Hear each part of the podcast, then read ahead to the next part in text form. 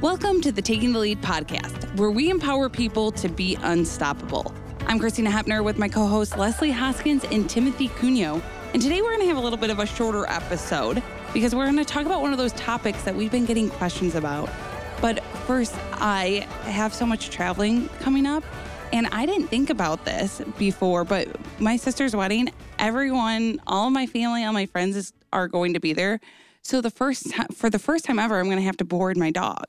How is Duke going to handle that? I don't know. He's used. I mean, he he's lived with dogs. He's lived with cats. Like he's lived with a lot of other animals before.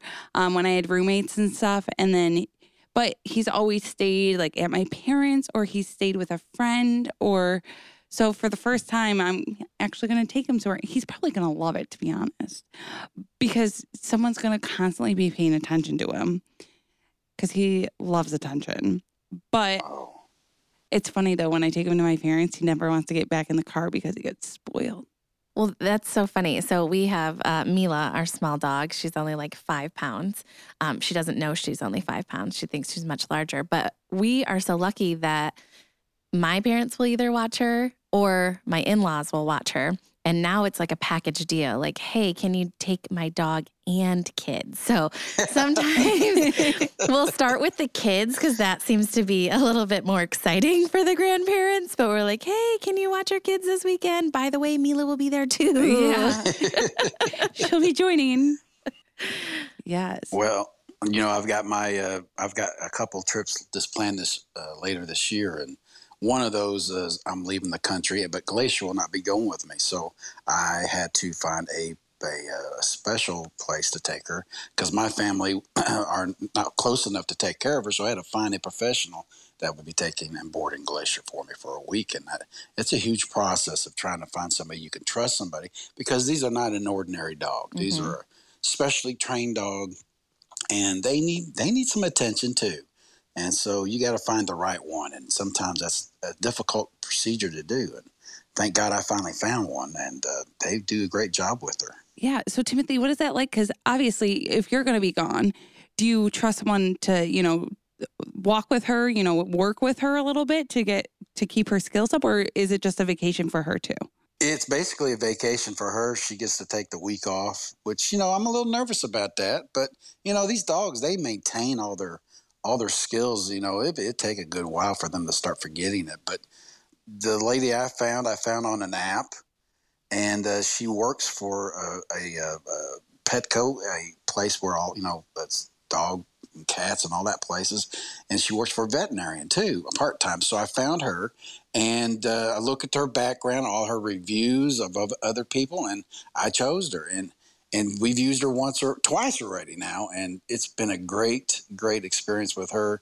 And I, put, for me to leave my dog with you, I have to really trust you, and uh, I trust her a whole lot. And every time I come back, they they don't want to let her go home. I, have to, I have to say, no, wait a minute, I got to go home. I really need her. yeah. So we we have a little argument about that, but we booked her for another one this October, and they, they can't wait to see her. They they love her. Aw. I'm sure that's a stressful situation, right? Because you do want to make sure that people understand this isn't just a typical pet dog, right? This is a service animal, and you know they have certain rules and certain toys and things they can and cannot do. Um, so, did you have to like do an interview? Did you? How did you pass along all that information? Yeah, the first time we met her, we went to their house. I looked at the, the her house, and it's a backed in fence and backyard, which was great. That's the important thing. And I told her, look, this is what she can do. Can't have certain size toys. No, and don't feed her any table scraps. Got to eat this certain food, these certain treats. She's on a set time. I mean, it's just it, it for her to accept Glacier with all the rules, and and she did it. And it, you got to be very thorough about it because these dogs are, like I said, not an ordinary dog. You just got to make sure they're going to be taken care of well. Yeah, that is so interesting because I didn't think about that. I was just like, oh, shoot, no one in my family can watch my dog. I'm just going to go to, you know, my dog can go to an average boarding place, whereas I'm sure she couldn't be around that many because, you know, those dogs are trained. My dog is not trained. I mean, he's, I mean, he is trained, but not trained to that extent. Um, but yeah, I I would have never thought of that. And so you said you've used her a couple of times already. So you're ready for this next trip. Oh yeah, I co- contacted this week for a trip in October, and Glacier loves going over there because there's like a four-year-old little girl there, and Glacier loves kids, so mm. they get to play all all week, and and they they have a ball, and so I mean it's a great little situation for Glacier and the family, and they adore Glacier, and they cannot wait to see her again in October. But you got to really put, like I said, put a big trust in these people. So you really need to check them out thoroughly, reviews if they got any. I just don't hand my dog over to anybody. And I don't want to put her in a kennel at a vet veterinarian because she'll be caged yeah. the entire week. And she might get out two or three times a day for maybe 10 or 15 minutes. And I just couldn't imagine my dog being caged up like that. And so she gets the roam of the house and sometimes in the backyard they get to play ball. So she's more relaxed with a personal, uh, private house lady, and she does a great job. Her and her husband and her her, her child. That's awesome. I'm sure that relieves a lot of stress, um, knowing that she's in a good place with somebody that you can trust, who knows and understands the importance of the guidelines and rules that she has to follow. Um, because I think so many times it's like with kids, right? When I send my kids to uh, either set of grandparents, right? It's cookies, it's Cheetos, it's, it's like all the things, which is fine, right? Because they're they're grandma and grandpa or I'm on papa. That's what they get to do. Um, but there are rules, and so it is important that you're sending sending them with somebody who can understand that and not just kind of take it as like a, a little free for all. What's great is she sends me a picture every day of Glacier. Every day I get a picture of Glacier, so I know that she's doing great. And I always miss that little face when I see her.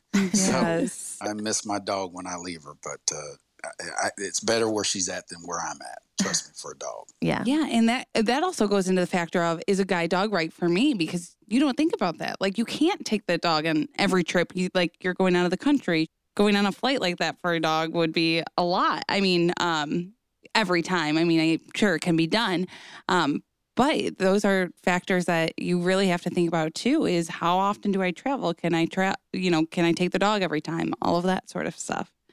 I could take her to where I'm going, but I believe, in my personal opinion, that I'm going to Mexico. And I just think that for me, I, think she'll be more relaxed at home, a little less stress. I'll be a less, little less stressed, and she'll have a ball where she's at. And you know what? I'll just get my cane out and I'll take care of myself for those five days. So she gets a little break too. So it's just in your situation, what you want to do. And uh, to me, it, will be better off her just staying home. And it can be really expensive, making sure you have uh, and are up to date on all the vaccines and things like that when you're traveling to different countries and the rules and honestly the different cultural backgrounds of the acceptance and, and understanding of service animals can be different from country to country. So knowing that uh, going into it and what's the best call not every country has an ADA, and a lot of countries don't allow dogs into the restaurants and in their stores and stuff, and they can deny you going in there. Mm-hmm. And some of them let you do, but a lot of them don't. So they don't have to follow the rules they do here in the United States, and that's something I do uh, put in, you know, in, in into my decision. And if I'm going to the beach, would Glacier like going to a beach on a hot beach? No, she wouldn't. And and then it limits on what I can do wherever I'm going because she can't do then I can't do. So, I mean, it'd just be better off for both of us. She'll be where she is, and I'll be where I'm at, and she's perfectly fine with that. And I'll suffer. I I probably miss her more than she misses me. so uh, she's fine, and and just make, need to make that decision and just sit down and do the pros and cons of that trip. Well, and I'll rest easy knowing that your cane is getting all that use. yeah. And you're going to be practicing all those skills. I'm going to sleep better that week, just right? knowing all of that cane use that's going to be happening. Well, I'll, I'll, I'll I'll break that thing out. I guarantee. I was waiting for Leslie to comment on that. I was waiting. it's always about the cane. It's always about the. It always comes back to the cane. I don't know if you guys have noticed, but um, another thing that when Christina we first started talking about this, uh, Christina mentioned, would you have somebody like use Glacier and maintain her skills. So I'm I would like to talk about that a little bit more as to why or why not that would be a good idea to give somebody the harness to work I, your dog don't think it would be a good idea because it's not like a car. Anybody can drive a car. Not anybody can drive a dog. Absolutely. And it's I don't think Glacier would like it. I, she's only been held to me to me all my, other than the trainer. I've been the only person she's worked with. And I don't think she would like it and she would be confused and I don't want to add any confusion to the dog. Now I these I know you guys have ambassador dogs Mhm. and they do little you know Yeah, samples of what totally different. It's totally different. This Yeah. dog is used every day with one person, and that is it.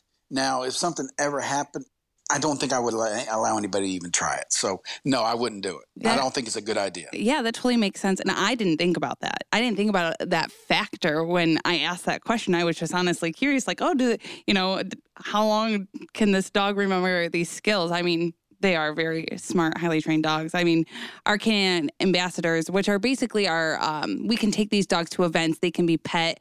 They were career change leader dogs, um, but they can still act as a leader dog. So when we do blindfold walks, that sort of stuff, um, people use these dogs. But I didn't think about that too, that they pick it up right just like that. So I mean, and they probably sometimes go months. yeah. Um, but yeah, I never thought that that is very interesting. I'm glad he brought it back up because I I didn't know. Right. So you wouldn't, you know, when you drop Glacier off to uh, this person who's watching the dog, you're not going to bring her harness The because there harness will be no need. Yeah. The harness stays with me. The only thing that goes with hers is the leash and the food and her worm. Yeah. That's the only thing that's left. Her worm. what is Well, it's that? that six foot worm. She loves it. She loves it. She sleeps with it. She plays with it. Oh. Everywhere she dusts my floor with it. She's good at that.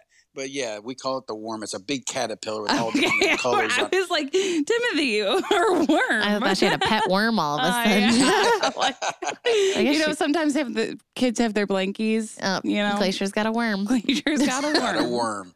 And her diaper bag. Her diaper bag's left there too. Yes, Right. Of course. And of we've course. talked about that diaper bag before. Yes. I just don't see why it would be a good idea to let somebody try my dog. And I, trust me, some people ask, and I tr- no, Yeah. and they, I just it, no, I don't hand over my keys to my dog. I can't do that. I loved your example though, right? Like everybody can drive a car who drives cars. Um, they're pretty much universal. They're all the same. It's okay.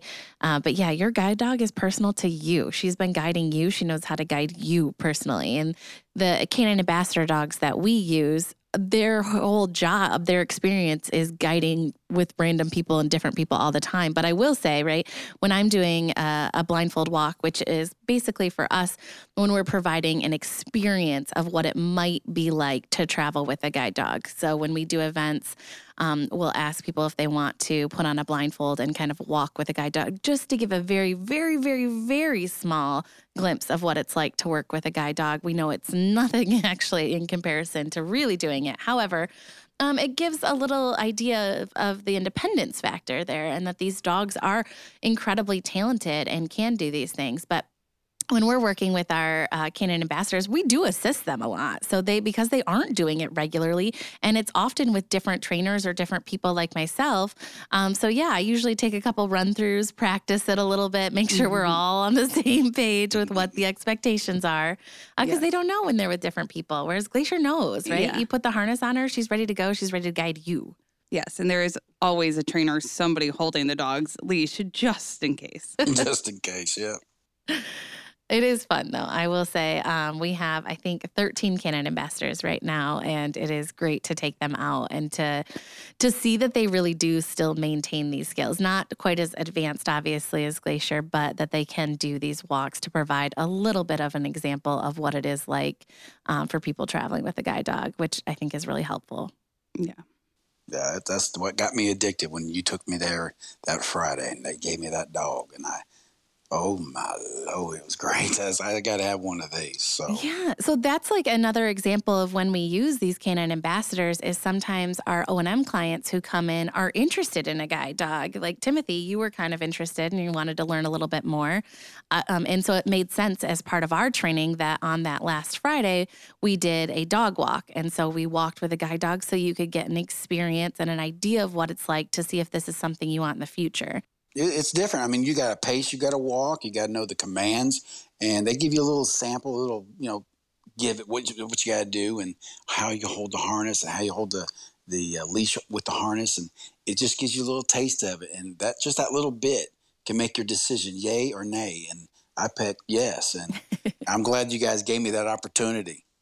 Yeah, and it's important to know we don't always do the dog walks. It really depends on the client and their goals and if it's appropriate or not with their skills. Um, but it is a really nice way to kind of test drive it, if you will, and get an idea. Because some people have the opposite impact. They walk with a dog and realize, oh my gosh, we've taken away a lot of tactile information. Um, and they realize maybe this isn't for me. I don't actually like it. So it can go one of two ways. Most times we do find that people really enjoy it because it does go a little faster and you don't get stuck in as many things. But um, it really can go either way. So it's nice to give people the opportunity. I see. I, you- you got to listen to the way Leslie is saying that too. You know that she's like, no, the white cane, the white cane. Yeah, but the cane doesn't give you a kiss every night. Uh. Uh, oh. Carla's up to you. You could loves put you. a sticker with lips on the cane. Oh, oh gosh. I, I'm going to come up with mine with some stickers all over. Yeah. Show it to you now. Listen, you can be Dazzle the cane. I will say, so we had camp, you know, not too long ago, and so many campers had different color canes, like yellow canes, pink canes, blue canes. They had stickers, they had beads. They, I mean, they really were like personalizing their Yeah. canes, which is pretty cool. Get one to match an outfit, every outfit. It's empowering, right? I mean, we can go Yeah. back and talk about why the white and red cane is It's an probably the most important. And I that's a whole nother subject that probably people don't want to hear about. But uh, color canes are now a thing. And it's I think it's cool because it is really empowering people and Yeah. they're taking a little bit more pride in that device. It becomes a part of who they are. Yeah. Love that. Well, they should do that. I mean, that's their opportunity to be who they want to be. Exactly. Exactly.